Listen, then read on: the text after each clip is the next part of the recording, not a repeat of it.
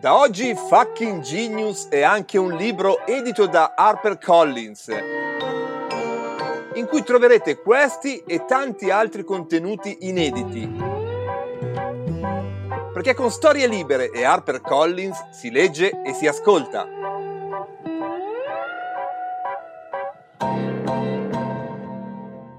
Storie Libere presenta questa serie di podcast è nata per celebrare tutti quei personaggi storici e contemporanei che con la loro visione e la loro opera hanno cambiato per sempre la nostra storia, dando una nuova direzione alla traiettoria dell'evoluzione umana. Anticonformisti, eretici, ribelli, rivoluzionari, lungimiranti e visionari, quando pensiamo a questi personaggi non possiamo che riferirci a loro come fottuti geni e da qui il titolo di questi podcast. Fucking Genius racchiude tutto il rispetto e l'amore appassionato che proviamo per questi straordinari Homo sapiens. In questa puntata di Fucking Genius raccontiamo la storia del più importante imprenditore del XXI secolo, un uomo che ha usato e usa l'informatica per cambiare e gestire il mondo fisico. Un uomo che partendo da zero, in 25 anni, con intelligenza e caparbietà, ha costruito un impero del valore di mille miliardi di dollari e un patrimonio personale di circa 127 miliardi di dollari, divenendo l'uomo più ricco del mondo. C'è chi dice sia cinico, chi dice sia spietato, chi un grande manager, noi qui ne celebreremo il talento e la propensione all'innovazione, inserendolo volentieri nella lista dei nostri fottuti geni.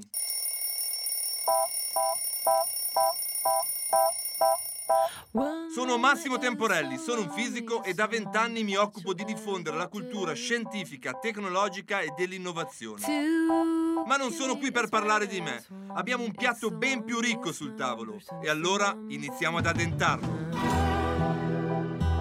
Questo è Fucking Genius e oggi raccontiamo la storia di Jeff Bezos. Come Elon Musk, di cui abbiamo già parlato, Jeff Bezos può essere preso come paradigma di un nuovo modo di fare impresa e un nuovo modello di imprenditore. Semplificando al massimo, possiamo affermare che nella prima rivoluzione industriale gli imprenditori basavano tutte le loro visioni e le loro azioni sulla prima automazione. Nella seconda sull'elettrificazione e l'automazione più organizzata, nella terza sull'informatizzazione dell'intangibile, testi, musica e immagini. Invece, la quarta rivoluzione industriale, nota anche come Industry 4.0, ha permesso di creare un mix perfetto tra fisico e digitale, tra il mondo tangibile, quello delle merci e dei prodotti, l'informatica e internet. In questo senso, Jeff Bezos e Elon Musk sono davvero unici, avendo compreso prima e meglio di altri che usare le tecnologie digitali nel mondo fisico e viceversa porta vantaggi competitivi in molti settori del business più classici, dall'automotive al retail. Jeff Bezos ha applicato questo paradigma nel mondo del commercio e della logistica, cambiando per sempre il nostro modo di acquistare e consumare le merci e costruendo in pochi anni un vero e proprio impero globale.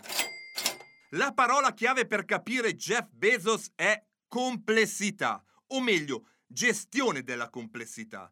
Non sbaglio se dico che Amazon è l'azienda più complessa mai immaginata e poi costruita al mondo, capace di gestire processi a livello globale fino a poco tempo fa inimmaginabili.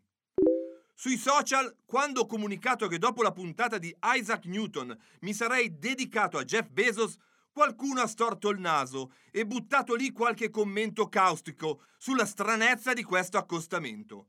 Newton sì che è un fottuto genio, Bezos no. La stessa cosa mi era successo quando nel 2010 pubblicai il mio primo libro dal titolo Il codice delle invenzioni, da Leonardo da Vinci a Steve Jobs. In molti criticarono quell'accostamento.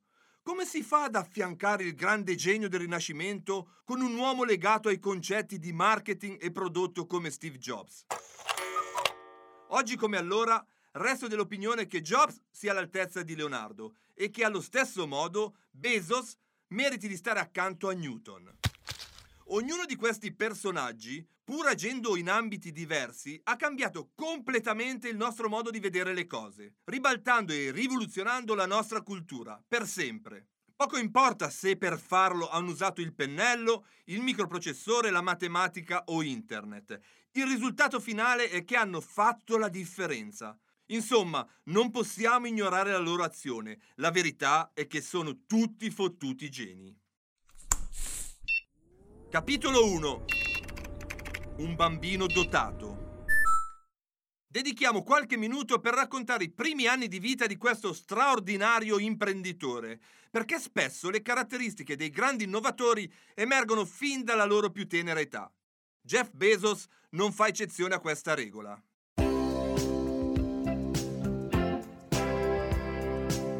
Jeffrey Preston Bezos nacque il 12 gennaio del 1964 ad Albuquerque, nello stato del New Mexico. La madre, Jacqueline Geese, lo diede alla luce giovanissima, quando aveva solo 17 anni e ancora frequentava le scuole superiori. Anche il padre, Ted Jorgensen, era giovanissimo, aveva solo 18 anni quando nacque Jeff. Due si sposarono, fu un matrimonio riparatore. E come facile immaginare, la loro unione durò poco più di un anno. Il padre biologico si dileguò e solo nell'aprile del 1968, quando Jeff aveva 4 anni, la madre si risposò con Miguel Bezos, un ingegnere cubano da anni emigrato negli Stati Uniti. Seguendo la carriera del padre, che lavorava in ambito petrolifero, la famiglia Bezos si spostò spesso negli anni dell'infanzia di Jeff prima a Houston, in Texas, e poi definitivamente a Miami, in Florida.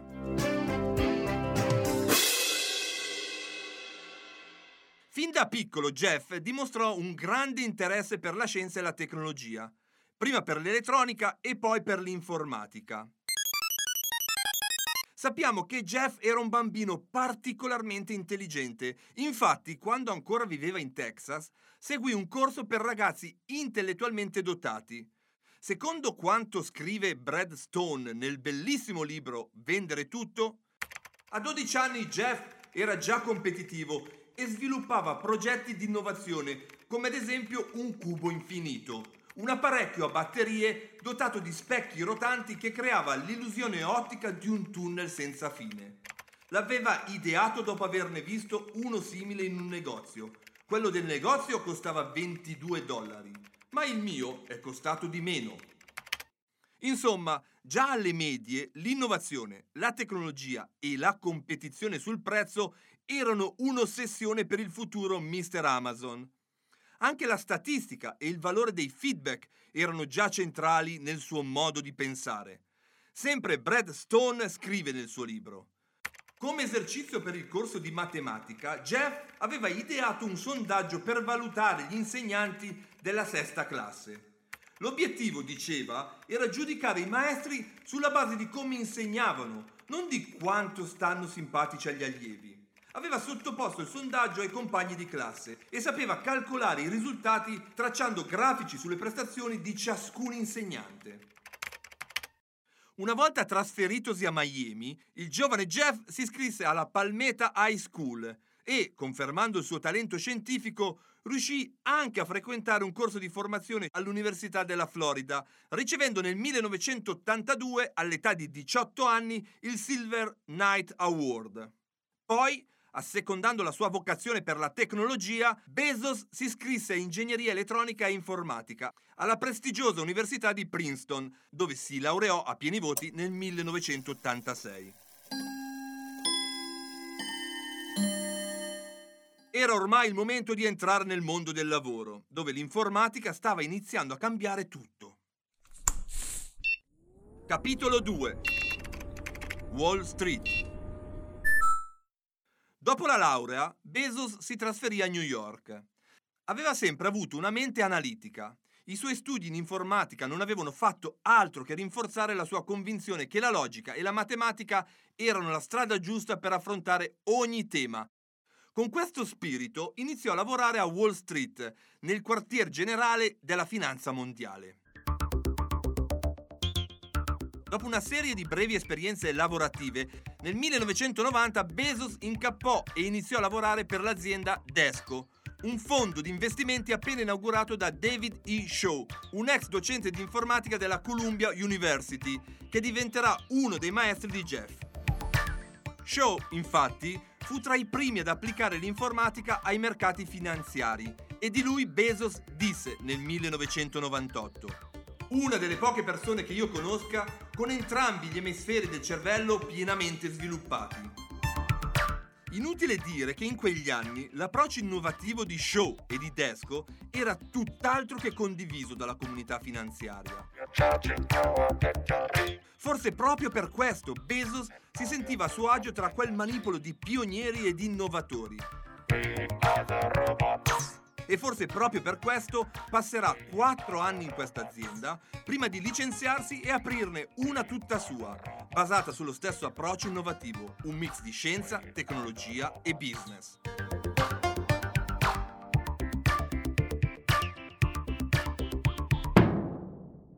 All'inizio degli anni 90 Bezos aveva ormai 30 anni, stava già perdendo i capelli ed era entrato del tutto nelle dinamiche tentacolari di Wall Street, completamente assorto nel lavoro caratterizzato da orari e ritmi impressionanti. Era talentuoso e soprattutto era stimatissimo dai sempre più numerosi colleghi che venivano assunti in Desco. Fu proprio in quei mesi che Jeff Bezos si innamorò di Mackenzie Tuttle, una collega appena assunta e molto brillante, con una laurea in storia ma una grande propensione per gli affari e il business. Fu un vero e proprio colpo di fulmine, visto che i due si sposarono dopo solo sei mesi dal primo incontro. Nel frattempo, Desco cresceva in fretta ed era sempre una spanna avanti rispetto ai competitor, tanto che fu una delle prime aziende di Wall Street a registrare un dominio web correva l'anno 1992. Proprio così, erano gli anni in cui venivano lanciati i primi siti e il web iniziava lentamente ad entrare nel tessuto culturale e imprenditoriale del mondo occidentale.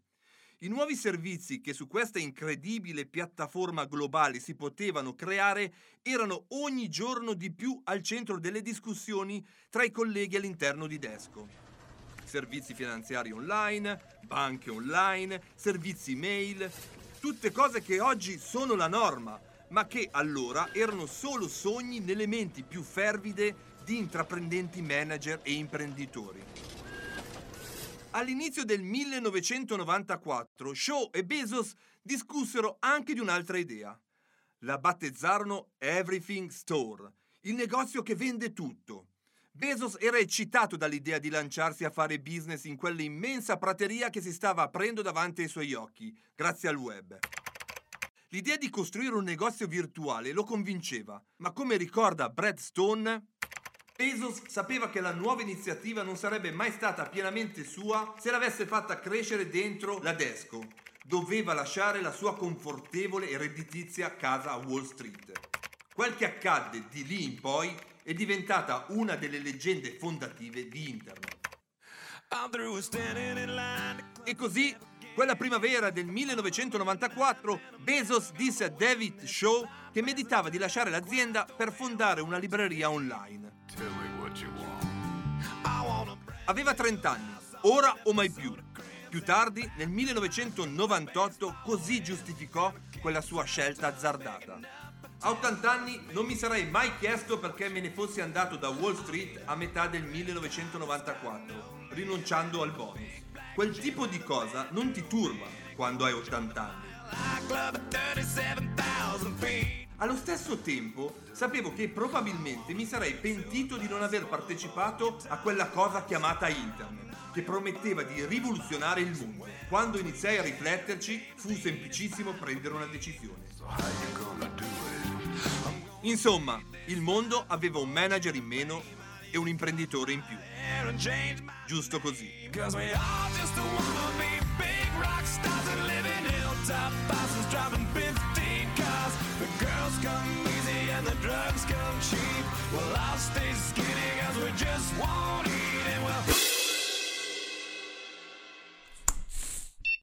Capitolo 3 Il mito dell'origine nella tarda primavera del 1994 Bezos fondò la sua azienda, in società con la moglie. Sarebbe stata una libreria online, o forse qualcosa di più. L'azienda si sarebbe chiamata Cadabra e avrebbe avuto sede in Seattle.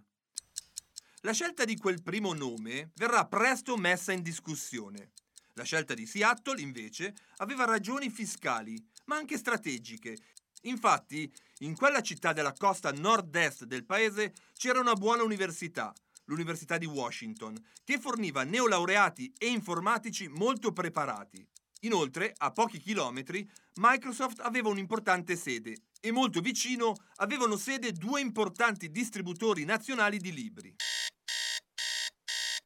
In estate la nuova azienda era già operativa e cercava risorse sul territorio.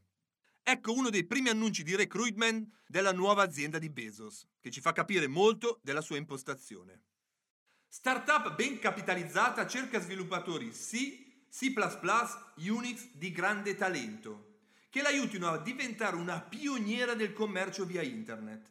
Richiesta esperienza nella progettazione e sviluppo di sistemi estesi e complessi, ma gestibili. E il candidato ideale sarà quello in grado di farlo in circa un terzo del tempo che la maggior parte degli esperti ritengono possibile. È richiesto un diploma di laurea, una laurea specialistica o un dottorato in informatica o titolo equipollente. Ottime capacità comunicative sono essenziali. Una conoscenza approfondita dei server web e del HTML costituisce titolo preferenziale ma non indispensabile. Aspettatevi colleghi di talento, motivati, energici e interessanti. Il candidato dovrà essere disposto a trasferirsi nella zona di Seattle. Contribuiremo ai costi del trasferimento. Il compenso includerà una significativa partecipazione azionaria. In fondo a questo annuncio c'era anche spazio per una bella frase ispirazionale. È più facile inventare il futuro che prevederlo. Alan Kay. L'indirizzo indicato rimandava a una piccola casa e a un garage.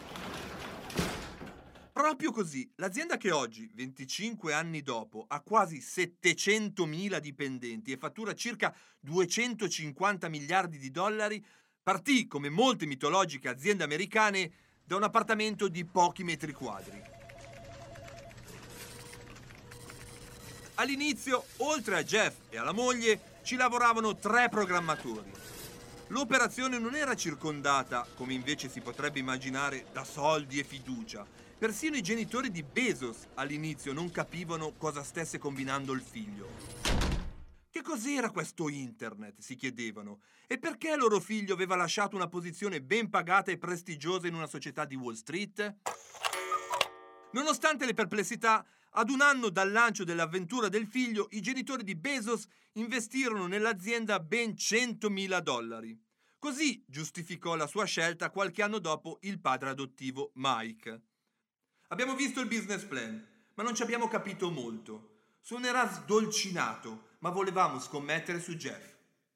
Jeff, invece, era ogni giorno più convinto che il suo business avrebbe funzionato. Una cosa sola non lo convinceva ancora il nome. Così, nell'autunno del 1994, Bezos apre il dizionario alla ricerca di nomi interessanti. Arrivato alla parola Amazon, si illuminò. Quella parola gli piaceva. Il Rio delle Amazzoni è il fiume più lungo del mondo. La sua libreria voleva diventare la più grossa al mondo. Il match era perfetto. Così diceva Jeff agli amici e colleghi. Non solo è il fiume più lungo del mondo, ma il secondo in classifica è staccato di parecchio. Il Rio delle Amazzoni straccia tutti i concorrenti. Insomma, Amazon era il nome perfetto e così il nuovo dominio amazon.com venne registrato il 1 novembre del 1994. Cercate su internet l'immagine dell'azienda di Bezos in quei mesi. Davvero, fatelo prima di continuare ad ascoltare. È importante che vediate da dove è partito il nostro fottuto genio. Scrivete così su Google Immagini. Jeff Bezos Office 1994. Troverete una foto piuttosto squallida, di un ufficio squallido. La scrivania è fatta da una porta e quattro gambe improvvisate. Il logo dell'azienda è blu, scritto con la bomboletta spray su un cartoncino bianco. Le finestre oscurate mettono tristezza. Fuori c'è Seattle, ma non importa, nel computer c'è il mondo da conquistare. Il computer è a tubo catodico, a fosfori verdi. Jeff Bezos, mani sulla tastiera e sguardo fisso sul monitor, come uno stregone digitale, sta facendo le sue prime magie, scrivendo le formule magiche che avrebbero trasformato in pochi mesi quell'azienda e quell'impresa microscopica in qualcosa di epico. Nella prima settimana Amazon ricevette ordini per 12.000 dollari e dal garage vennero spediti solo 846 dollari di libri, meno del 10%. La settimana successiva andò meglio. Amazon ricevette ordini per 14.000 dollari e ne spedirono per 7.000, esattamente il 50%. Questa diventerà una costante dei primi anni di vita di Amazon, anzi, forse lo è ancora oggi, combattere contro il tempo. Sarà una vera e propria ossessione per Bezos e una vera linea di azione per tutti quelli che lavoreranno con lui. Migliorare costantemente le performance, che per Amazon significa aumentare i dipendenti e ingrandire i magazzini, rendendoli più sofisticati grazie a software e a sistemi di automazione per la gestione dei pacchi. Amazon iniziò subito questo processo, cambiando sede praticamente ogni semestre e aumentando il numero di dipendenti in modo esponenziale. Giusto per darvi un'idea dell'espansione, anzi dell'esplosione dell'azienda di Bezos, ecco alcuni numeri. Nel 1994 Amazon contava 5 dipendenti. Nel 1996 150. Nel 1998 ne contava già 2100. Nel 2004 raggiunse quota 9000. Nel 2015 arrivò a circa 100.000. Oggi, 2020, come abbiamo già detto, Amazon fa lavorare 700.000 persone andando avanti di questo passo arriverà presto al milione. Ma torniamo a quei giorni, torniamo al 1995, quando tutto questo ancora non si sapeva. Come tutte le start-up, anche quella di Bezos aveva bisogno di soldi e di risorse per implementare il suo piano di espansione. Dopo aver preso soldi dalla famiglia, trovò una cinquantina di potenziali finanziatori. Il suo obiettivo era quello di raccogliere circa un milione di dollari. Per l'occasione presentò il seguente prudente business plan. In cinque anni, cioè entro il 2000, Amazon avrebbe fatturato 100 milioni e avrebbe cominciato a fare profitti e dunque a restituire i soldi agli investitori. Oggi sappiamo che quei numeri erano tutti sbagliati. Il fatturato reale del 2000 fu 15 volte superiore e si attestò intorno a 1,6 miliardi di dollari. Purtroppo però nel 2000 Amazon fece zero profitti, anzi ebbe perdite nette per 1,4 miliardi. Proprio così Amazon ha perso un sacco di soldi per tantissimi anni, eppure ha sempre trovato il modo di risanare la situazione grazie alla finanza o a servizi alternativi che coprissero le spese incredibili che un'azienda di logistica globale deve mettere in campo per strutturarsi. Il fatturato invece sarebbe continuato a crescere esponenzialmente dal 2000 in poi. All'epoca nessuno degli investitori lo poteva sapere ma diventare socio di Bezos a metà degli anni 90 si sarebbe rivelato il più incredibile investimento nella storia degli investimenti. Giusto per farvi immedesimare, se aveste investito anche solo 1000 euro in Amazon in quegli anni, oggi avreste un patrimonio di 10 milioni di dollari.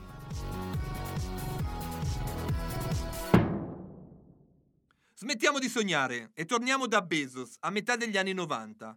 Con un milione di dollari raccolto, Amazon acquisì server e software, ma soprattutto risorse umane, magazzinieri, sviluppatori, copywriter, dirigenti e molti altri elementi chiave per far girare il suo business.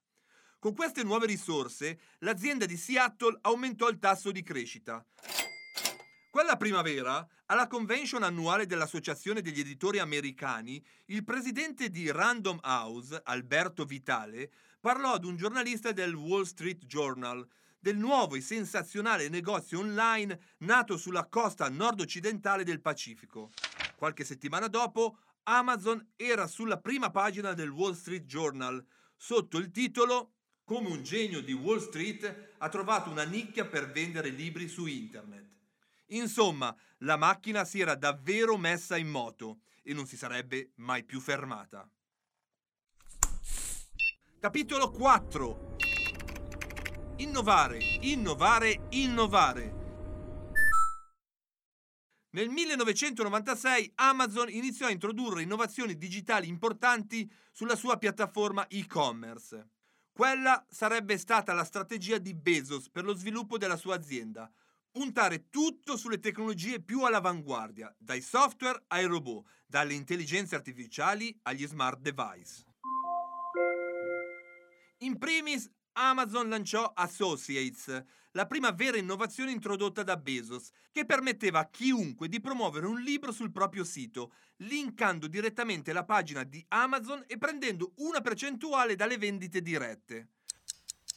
Questa tecnica di marketing, non inventata da Amazon, è tipica dell'affiliate marketing o marketing di affiliazione e permette di riproporre il fenomeno del passaparola nel mondo digitale, aumentando le vendite dei prodotti. Oggi l'affiliate marketing è molto usato dagli influencer e in particolare dagli youtuber, ma all'epoca rappresentava una vera e propria sperimentazione, visto che nel 1996 il web era ancora una cosa da pionieri. Giusto per capirci, Google è nato l'anno dopo, nel 1997, e nello stesso anno veniva lanciato Repubblica.it. Pochi mesi dopo, nell'ottica di dare la migliore esperienza al cliente sul proprio e-commerce, l'azienda di Bezos si concentrò sulla personalizzazione della navigazione per ogni visitatore. Per fare questo, Amazon partì da un software sviluppato da uno spin-off del Media Lab dell'MIT. Fondamentalmente il software, che girava sull'e-commerce, chiedeva all'acquirente di valutare una decina di libri e così un algoritmo avrebbe raccomandato e consigliato nuovi libri sulla base dei voti espressi. Purtroppo, dopo qualche settimana, ci si rese conto che il software non funzionava bene e così Bezos, molto pragmaticamente, chiese al suo team di sviluppatori di provare a farsene uno in casa. Pochi giorni il team di Amazon inventò un algoritmo che clusterizzava i clienti con acquisti simili e poi trovava libri che potevano interessare a ciascun gruppo.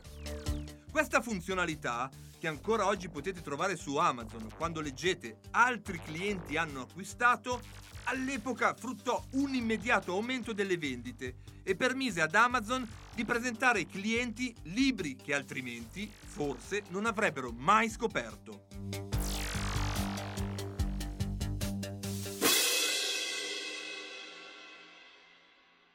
Per il 1996 Amazon prevedeva di fare un fatturato di circa 15 milioni, a fronte di costi per più di 20 milioni, quindi chiudendo l'anno con perdite per più di 5 milioni. Niente male per una startup nata solo due anni prima, ma Bezos voleva continuare a crescere e per farlo servivano soldi, molti soldi. Con grande abilità riuscì a farsi valutare l'azienda a 60 milioni di dollari da Kleiner Perkins, un fondo di investimento di venture capital californiano, che nella sua storia aveva investito in start-up poi diventate aziende di successo come Cisco, Netscape, Google e molte altre. Dicevo che Bezos fu molto abile, perché di solito una startup dovrebbe essere valutata 1,5 volte il fatturato o 10 volte i ricavi. Applicando questa regola, Amazon sarebbe dovuta valere al massimo 15 milioni, non certo 60. Fatta la valutazione, Kleiner Perkins decisero di acquistare il 13% di Amazon. Fu un vero e proprio affare, sia per Bezos, che così otteneva un po' di liquidità per fare altri investimenti, ma soprattutto per gli investitori. Giusto per farvi capire, oggi, cioè 24 anni dopo quell'accordo, il 13% di Amazon vale più di 100 miliardi di dollari. In quei mesi in molti erano interessati ad Amazon. Ci fu addirittura l'avvicinamento del gigante della ristorazione Starbucks, che avrebbe potuto rappresentare un punto di vendita e di contatto fisico per i clienti di Amazon. Ma l'accordo non andò in porto. Starbucks chiedeva il 10%, ma Bezos era disposto a cederne meno dell'1%. Starbucks pensava che un punto fisico di incontro con la clientela fosse fondamentale. Bezos, invece, puntava tutto sui software e la user experience digitale. Capitolo 5 Le contromosse dei competitor Barnes Noble è il più grande venditore al dettaglio di libri degli Stati Uniti.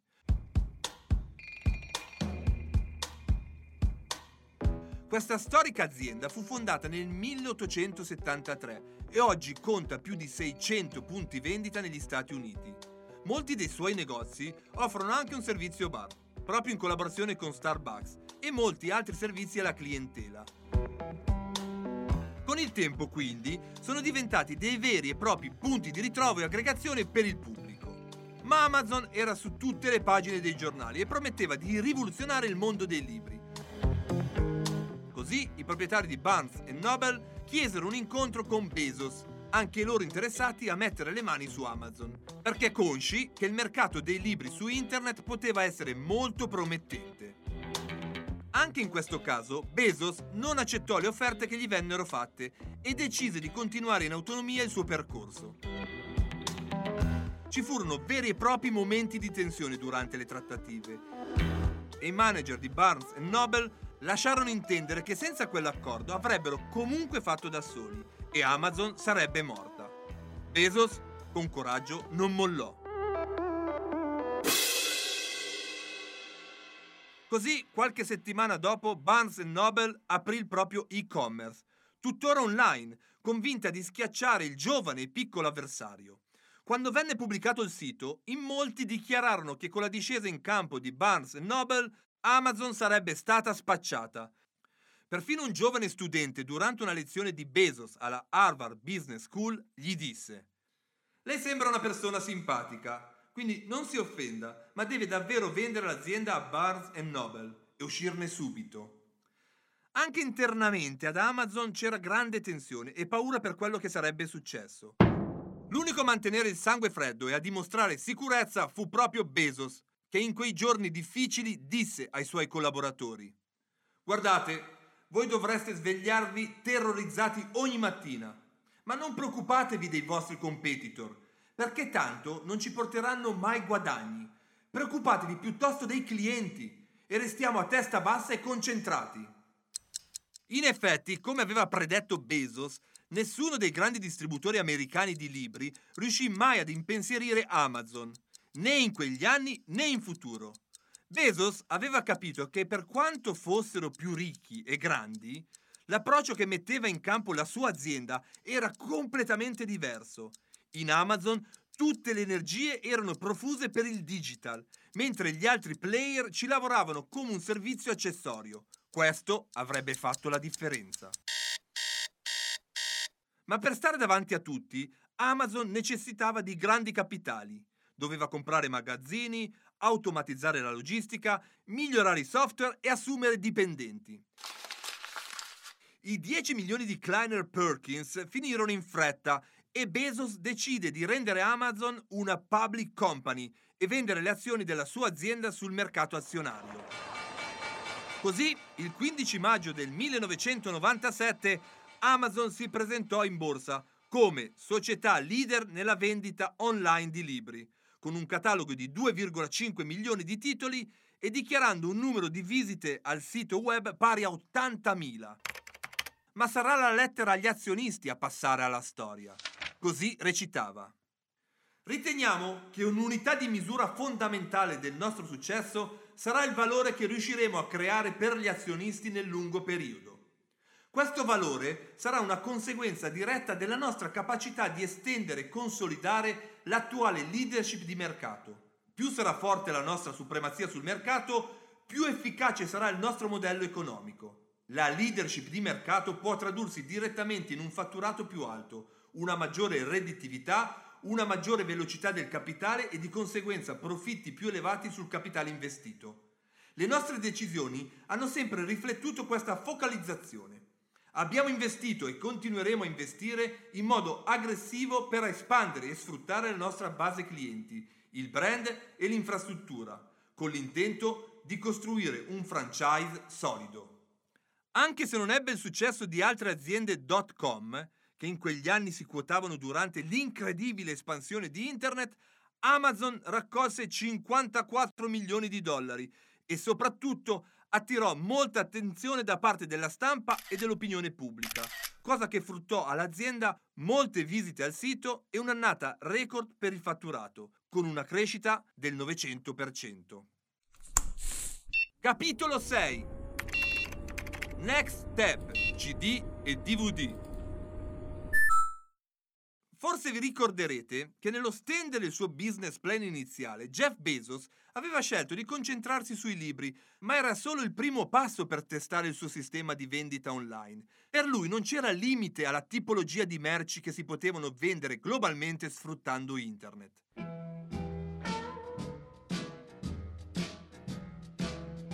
E così nella primavera del 1998, almeno secondo Bezos, Amazon era pronta per il secondo step, andare oltre i libri e iniziare a vendere altro. Dopo un'attenta analisi dei vari mercati, Bezos e i dirigenti dell'azienda scelsero i CD musicali e i DVD. E così il motto che campeggiava nella homepage di Amazon cambiò da la libreria più grande del mondo ha libri, musica e altro.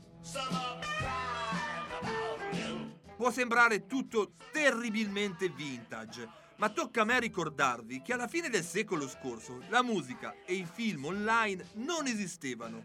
Non esisteva iTunes, non esisteva Spotify e nemmeno Netflix o YouTube. Chi voleva ascoltare musica aveva un'unica soluzione acquistare il supporto che conteneva la traccia, cioè il CD. Per i film si poteva anche andare da Blockbuster e affittare il titolo per qualche giorno, ma il tema del supporto fisico rimaneva. Sembra un'altra era geologica, ma stiamo parlando solo di vent'anni fa. Il mondo era davvero diverso. Nel frattempo, le innovazioni su Amazon continuavano, con l'intento di dare il miglior servizio al cliente e, indirettamente, di creare un divario incolmabile tra l'azienda di Seattle e tutti gli altri competitor. In particolare, nei primi mesi del 1998, Bezos decise di creare le classifiche dei libri più venduti, facendolo in un modo tutto nuovo, come dichiarò più tardi al Washington Post. Mi son detto, ehi, perché fermarsi ai primi 100? Questa è internet, non una classifica dei best seller su un quotidiano. Possiamo avere una lista infinita. Anche grazie a queste nuove caratteristiche e alle nuove categorie DVD e CD, ma soprattutto grazie all'entusiasmo crescente che si registrava intorno a tutto il mondo delle dot com, Amazon continuava a crescere. Proprio in quel momento, all'orizzonte di Bezos e di Amazon spuntò un altro potenziale rivale, eBay.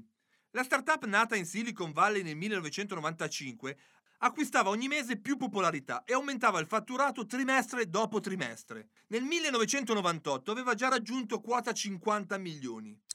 Come era successo per lo storico competitor Barnes Noble, dopo un iniziale avvicinamento, le due start-up decisero di proseguire per la loro strada separatamente dandosi battaglia praticamente sullo stesso terreno, quello del commercio online, anche se da due prospettive diverse.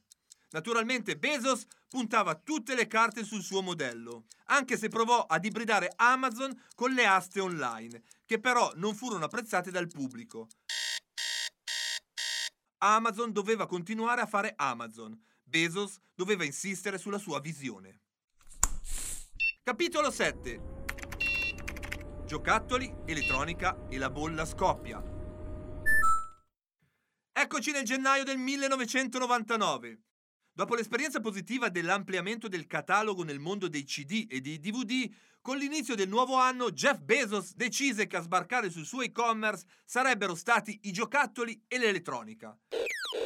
Per gestire questa nuova sfida venne designato Harrison Miller, Come per tutti i dirigenti a cui Bezos assegnava task complesse, anche per Miller le richieste e gli obiettivi erano praticamente impossibili da raggiungere.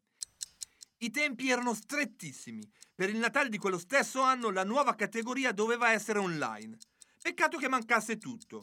Mancava l'espertise in quel campo merceologico e mancavano i contatti con i fornitori, un mondo lontano da quello dei libri, dei CD e dei DVD. Nonostante queste problematiche, non da poco, Bezos voleva comunque tutto e subito, mentre Miller andava più cauto. Infatti, come riporta Brad Stone nel suo libro Vendere tutto, quell'estate Harrison Miller e Bezos si scontrarono davanti al CDA sull'entità della scommessa sui giocattoli. Bezos voleva che Miller investisse 120 milioni di dollari per mettere in magazzino ogni giocattolo possibile, dalla Barbie ai rari trenini di legno tedeschi, ai secchielli e palette da spiaggia, in modo che i bambini e i genitori non restassero mai delusi da una ricerca su Amazon. Ma l'oculato Miller, che intuiva il disastro incombente, spinse per investire di meno. No, no, no! 120 milioni, gridò Bezos. Li voglio tutti, li porterò io alla discarica se necessario. Il Natale 1999 fu un successo e la nuova unit dell'azienda, anche se tra mille difficoltà, raggiunse i risultati che si era prefissata, decretando che davvero Amazon poteva vendere di tutto. Il 1999 si chiuse con il fatturato stellare di 1 miliardo e 640 milioni. Niente male per un'azienda nata 5 anni prima. Purtroppo però i costi erano ancora più alti dei ricavi ma questo era previsto dal modello imposto da Bezos. Oltre al notevole fatturato, il 1999 fu un anno importante per almeno altri due eventi. Il primo è che in quell'anno Amazon imbastì l'infrastruttura che oggi permette all'azienda di fare quel che fa, ovvero diventare una vetrina e una piattaforma per terze parti. Marketplace di terze parti divenne operativo solo l'anno successivo, tra le proteste dei fornitori di Amazon, ma anche tra la disapprovazione dei manager interni. I category manager si resero conto che ora potevano essere sconfitti dai competitor anche entro i confini del proprio negozio. Ancora peggio, il cliente poteva avere un'esperienza negativa con quel venditore e lasciare una recensione negativa. Jeff Bezos alzò come sempre l'asticella e ribaltò l'approccio al tema. Se qualcun altro può venderlo a un prezzo più basso del nostro, dobbiamo lasciarlo fare e capire come fa. Ancora oggi i venditori terzi su Amazon rappresentano una buona fetta del fatturato del colosso di Seattle e contribuiscono ai suoi incredibili risultati ma soprattutto questa apertura permette ad Amazon di rimanere più vicino ai territori, rispettando gli ecosistemi economici dove opera e creando opportunità a piccoli e medi produttori che con Amazon vedono i loro business aumentare in una vetrina globale e molto frequentata.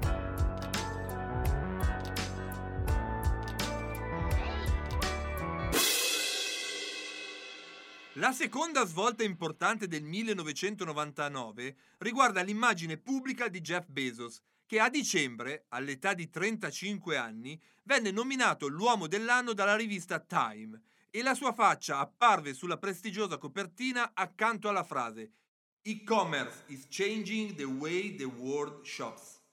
Insomma, l'e-commerce sta cambiando il modo in cui il mondo acquista. Nell'articolo interno Bezos veniva definito come il re del cyber commerce. Ma proprio mentre il suo viso diventava popolare in tutto il mondo industrializzato, la sua società, insieme a tutte le società dot com del periodo, entrava in crisi. Dopo due anni di entusiasmo e di esaltazione per la cosiddetta New Economy, il sistema delle digital e tech company andò a gambe all'aria. Quando scoppiò la bolla delle dot com, le azioni di molte aziende precipitarono. Quelle di Amazon passarono addirittura da un prezzo di circa 100 dollari a valerne meno di 10. Il fenomeno fu irreversibile e terribile e provocò conseguenze per tutte le internet company della Silicon Valley. Moltissime aziende morirono, altre si ridimensionarono di molto. In quei mesi vennero letteralmente bruciati miliardi di dollari. Amazon con tenacia, grazie ad un piano di sviluppo molto pragmatico e anche grazie a un po' di fortuna, riuscì ad uscire da quella terribile crisi. Ma per tornare ai livelli del 1999, almeno nel valore delle sue azioni, ci avrebbe messo ben 10 anni. Nonostante il clima avverso, questo era il mantra con cui Bezos affrontò quella tempesta. Sperimenta pazientemente, accetta i fallimenti, pianta semi, proteggi gli alberelli e alza la posta quando si vede il piacere del cliente. Era sicuro del valore della sua idea e sulla lavagna del suo ufficio scrisse Io non sono il prezzo delle mie azioni. Non ti senti il 30% più intelligente quando il tuo stock sale del 30%, quindi quando lo stock scende non dovresti sentirti il 30% più stupido. Tenace, resiliente, geniale, fottutamente geniale. Capitolo 8 Internazionalizzazione Prime e Amazon Web Service. Già a partire dalla fine degli anni 90, Amazon iniziò le sue attività in Europa e nel 2010 anche in Italia. Forse molti di voi ricorderanno questo momento. Nelle maggiori città italiane apparvero dei giganteschi manifesti pubblicitari con scritto Non è il solito pacco, accanto alla scatola con il logo di Amazon. A gestire questa complessa fase di espansione internazionale venne chiamato Diego Piacentini, uomo storico di Apple e molto vicino a Steve Jobs. Laurea in Bocconi, dal 1987 Piacentini iniziò a lavorare in Apple e nel 1997, con il ritorno di Jobs in azienda, diventò uomo di vertice per il business di Cupertino in Europa. Proprio per questa sua attività venne scelto da Bezos per gestire i mercati internazionali e così nel 2000 venne assunto e nominato Senior Vice President International di Amazon. Anche grazie alle attività internazionali, mentre le azioni di Amazon stagnavano, il fatturato continuava a crescere. Nel 2001 Amazon chiuse con un fatturato di più di 3 miliardi di dollari e nel gennaio del 2002 annunciò il suo primo trimestre in attivo, con un utile netto di 5 milioni di dollari. Davvero poco rispetto ai miliardi fatturati, ma era un segno importante. Amazon, dopo quasi 10 anni, iniziava a guadagnare. Insomma, la finanza non credeva più nelle dot com e in Amazon, ma i clienti continuavano ad aumentare anche se le spese di gestione di un'infrastruttura così complessa rendevano sempre molto fragile la situazione finanziaria dell'azienda di Seattle. Ma quella situazione sarebbe presto cambiata.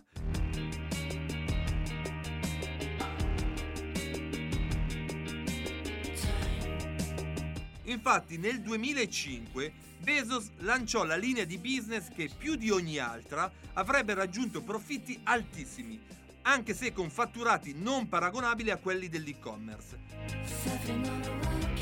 Sto parlando di Amazon Web Services.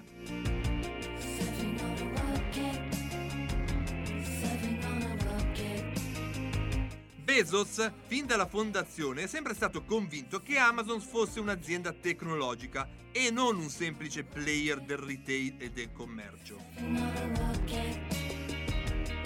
E così, praticamente dai primi mesi di vita della sua startup, aveva cominciato ad assumere ingegneri e sviluppatori a cui assegnava attività strategiche basate sul digitale. Insomma, Amazon Web Services fu il risultato di questo processo.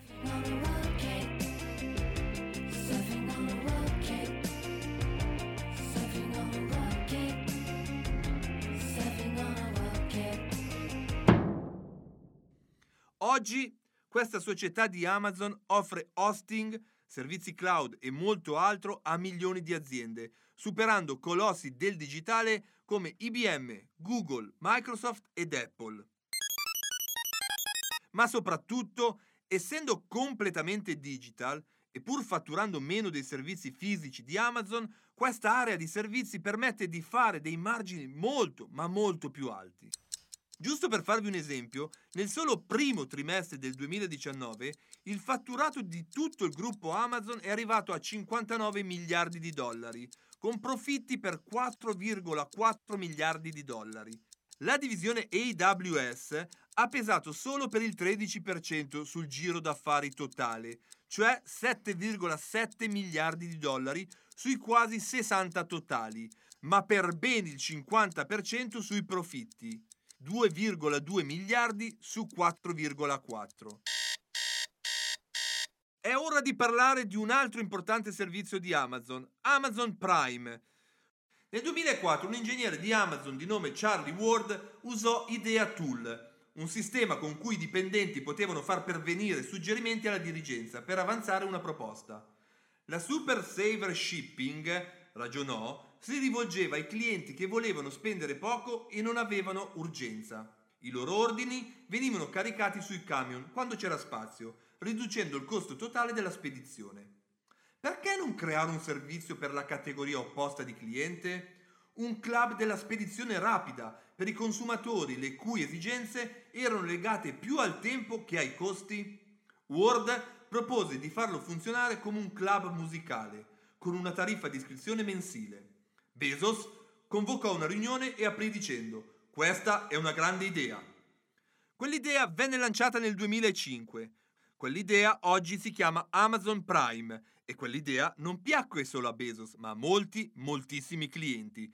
Tanto che nell'aprile del 2018 il gruppo di Seattle dichiarò che Prime aveva raggiunto oltre 100 milioni di iscritti, mentre a gennaio del 2020 sono stati toccati i 150 milioni, portando enormi fatturati ad Amazon per continuare la propria dispendiosa espansione nel mondo del commercio elettronico. Capitolo 9 Non siamo un negozio, noi facciamo tecnologia. Per assecondare la logica di un'azienda di tecnologia digitale e per creare, come gli altri competitor digitali, un vero e proprio ecosistema, Amazon passò dalla produzione dei soli software cloud alla produzione dei primi dispositivi hardware Bezos voleva che Amazon fosse percepita come Google o come Apple e non come un negozio online. In primis perché si sentiva, nello spirito e nell'approccio al business, un innovatore come Steve Jobs. E poi perché il commercio online sembrava poco redditizio e soprattutto maledettamente complesso da scalare. E così stimolava tutti a pensare cose nuove e a trovare soluzioni alternative. C'è solo un modo per tirarci fuori da questa situazione. Inventare un modo per tirarcene fuori, diceva con decisione. AWS era un esempio virtuoso di come Amazon poteva trasformarsi. Si doveva andare avanti in quella direzione, insistere sull'asset digitale e fare quello che facevano tutti i competitor, creare un ecosistema di software, hardware e applicazioni che si arricchissero e potenziassero vicendevolmente.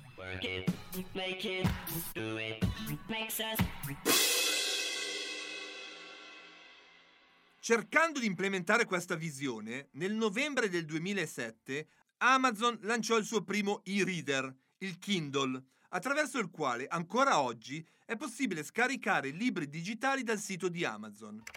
Il Kindle è nato nel Lab 126, un laboratorio segreto fondato da Amazon in Silicon Valley, in cui lavorano fisici, ingegneri, designer e sviluppatori, che nel 2007 vennero imbeccati da Bezos a fare quello che Apple aveva fatto per la musica nel 2001 con iPod e iTunes. Temevamo che Apple o qualcun altro inventasse un nuovo dispositivo che avrebbe messo in crisi il nostro core business, i libri.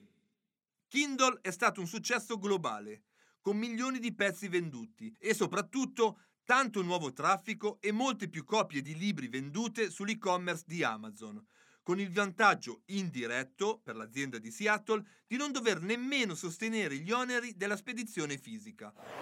Un colpo geniale che potrebbe ridisegnare il nostro modo di leggere nel futuro, un modo più ecologico e sostenibile, tra l'altro. Forse, anche galvanizzato da questa prima avventura nel mondo dell'hardware, all'inizio del nuovo decennio Bezos iniziò a pensare alla progettazione e alla produzione di uno smartphone. E così, nell'estate del 2014, Amazon lanciò il suo Fire Phone. In questo caso, però, purtroppo, questo dispositivo non sfondò nel mercato della telefonia e non si avvicinò mai alla diffusione che hanno ancora oggi dispositivi come iPhone o gli smartphone di Samsung o Huawei. Questo è uno dei pochi sonori flop subiti da Bezos. Amazon fu invece pionieristica ed ebbe un grande successo nell'ambito degli altoparlanti intelligenti collegati ai software di intelligenza artificiale e di sintesi vocale. Nel 2015 lanciò Amazon Echo, anticipando la concorrenza di ben un anno e mezzo. Google Home, infatti, sarebbe uscito solo nel novembre 2016. Anche in questo caso Amazon Alexa e Amazon Echo servivano a rafforzare l'ecosistema del colosso di Seattle. Infatti, attraverso queste tecnologie digitali era ed è tutt'oggi possibile ordinare sull'e-commerce usando solo la voce. Ma non è tutto. Sempre nell'ottica dell'ecosistema che mixa fisico e digitale sono nati anche nuovi servizi, come quello per la musica Amazon Music che si affianca al servizio di film e serie Prime Video. Mentre faceva tutto questo e trasformava un'intuizione in un'azienda da 700.000 dipendenti in grado di competere sui mercati mondiali non solo nel commercio di beni, ma anche nei software cloud-based e, come abbiamo appena visto, anche nei dispositivi elettronici che stanno ridisegnando il nostro modo di accedere al sapere e alle informazioni, Jeff Bezos ha trovato il tempo di fare anche molto altro. Come? Investire in molte altre start-up in Silicon Valley, tra cui Google, di cui fu uno dei primi finanziatori. Come Elon Musk, fondare, investire e gestire un'azienda di voli spaziali, Blue Origin, attiva dal 2000 comprare nel 2013 per la cifra di 250 milioni di dollari il Washington Post, uno dei quotidiani più influenti di tutti gli Stati Uniti. Insomma, come si fa a non chiamare fottuto genio uno così? Capitolo 10 Considerazioni finali In tantissimi amano Jeff Bezos, il suo approccio al business e all'innovazione, ma non sono pochi quelli che, al contrario, continuano a guardare con sospetto questo grande innovatore. Troppo ricco, troppo potente, troppo cinico.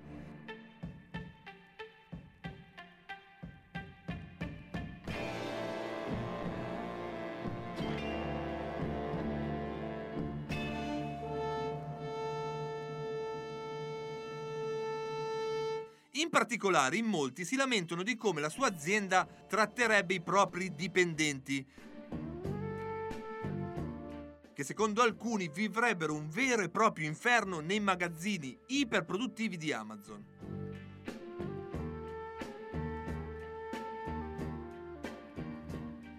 È davvero difficile prendere una posizione univoca rispetto a queste denunce. Io posso solo dire che Amazon si muove soprattutto nel mondo occidentale, dove per fortuna esistono ottime leggi a tutela dei lavoratori e un forte apparato sindacale. Purtroppo però gli abusi nei luoghi di lavoro sono una questione tutt'altro che risolta ed è importante vigilare per impedirli, dentro e fuori Amazon. In un mercato in continua evoluzione come quello del retail e delle internet company, è fondamentale che le leggi si adeguino alle nuove professioni che nascono in continuazione, per salvaguardare al meglio e garantire condizioni di lavoro dignitose, che sia in un magazzino Amazon o di qualsiasi altra compagnia.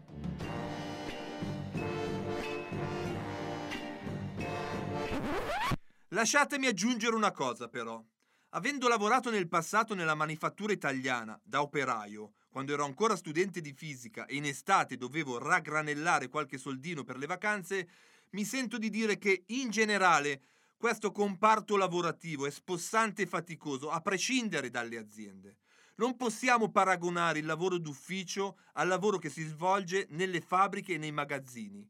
Se usiamo i canoni dell'uno per giudicare l'altro, rischiamo di commettere un errore di prospettiva. Spostare la merce, controllare una macchina o inscatolare dei prodotti è un lavoro molto più faticoso e snervante a livello fisico rispetto ai lavori che svolgiamo negli uffici del terziario. Quindi, forse, varrebbe la pena ripensare l'intero sistema, magari diminuendo per legge le ore di lavoro o automatizzando al massimo i processi a catena, evitando di impiegare il lavoro umano per i passaggi più alienanti. Certo, tanti ci hanno provato, magari la stessa Amazon, ma non tutti con successo. Infatti, l'automazione è spesso ancora guardata con sospetto e diversi tentativi di implementazione da parte di aziende più o meno grandi hanno sollevato non poche proteste. Ma l'automazione dei processi produttivi non è un nemico, anzi può essere un valido strumento per migliorare le condizioni dei lavoratori, esonerandoli dai compiti alienanti e spossanti, per dirottare la forza lavoro in comparti dove l'intelletto umano è fondamentale e insostituibile. La questione è davvero complessa. Per chiudere questo ostico punto, direi davvero di approcciare il tema con la massima laicità, evitando di assumere posizioni estreme, discutendone per migliorare il migliorabile.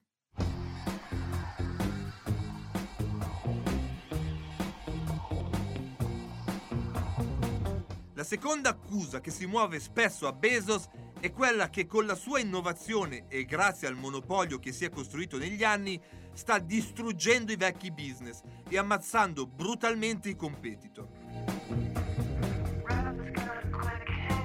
Su questo non ho dubbi, la colpa non è di Amazon, né tantomeno di Bezos, ma di chi nel recente passato, vedendo che stavano emergendo nuovi strumenti e nuovi trend nel mercato, non ha investito un minuto del proprio tempo e un euro del proprio budget per fare ricerca e sviluppo di nuove soluzioni. Bezos lo ha fatto, così come chi oggi prospera nell'economia globale e digitale.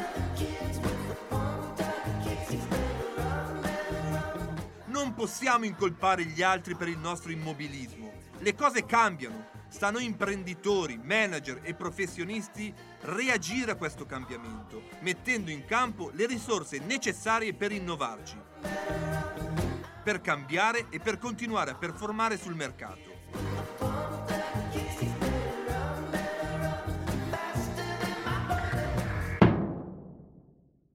Infine, altri dicono che Amazon inquinerebbe il pianeta invogliando le persone a un consumismo incontrollato e insostenibile per il nostro ecosistema. Anche questo è un tema complesso e merita risposte complesse e non slogan che semplificano. Detto ciò, sono convinto che centralizzare la logistica, affidarla a pochi player esperti e attenti a rendere più efficienti i processi, basando le loro attività su big data, intelligenza artificiale e smart mobility, sia l'unica soluzione per distribuire merci sul nostro pianeta in modo sostenibile.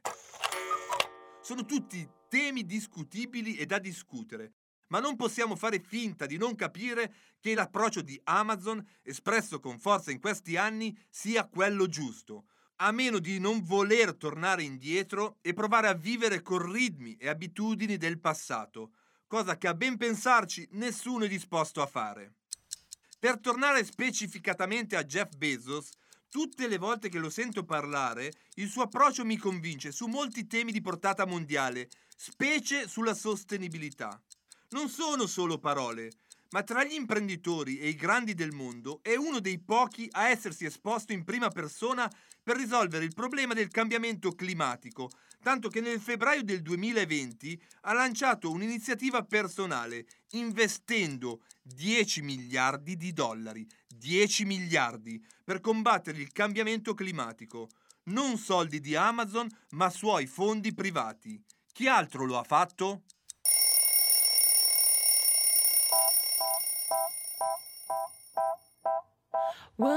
Non so cosa ne pensate voi. Sicuramente è giusto continuare a stimolare persone come Bezos a fare meglio e di più.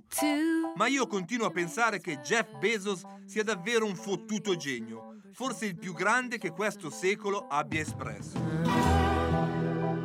Io sono Massimo Temporelli e vi aspetto per la storia del prossimo fottutissimo genio. Viva Jeff Bezos! Viva fucking genius! Tornate a trovarci qui su storielibere.fm.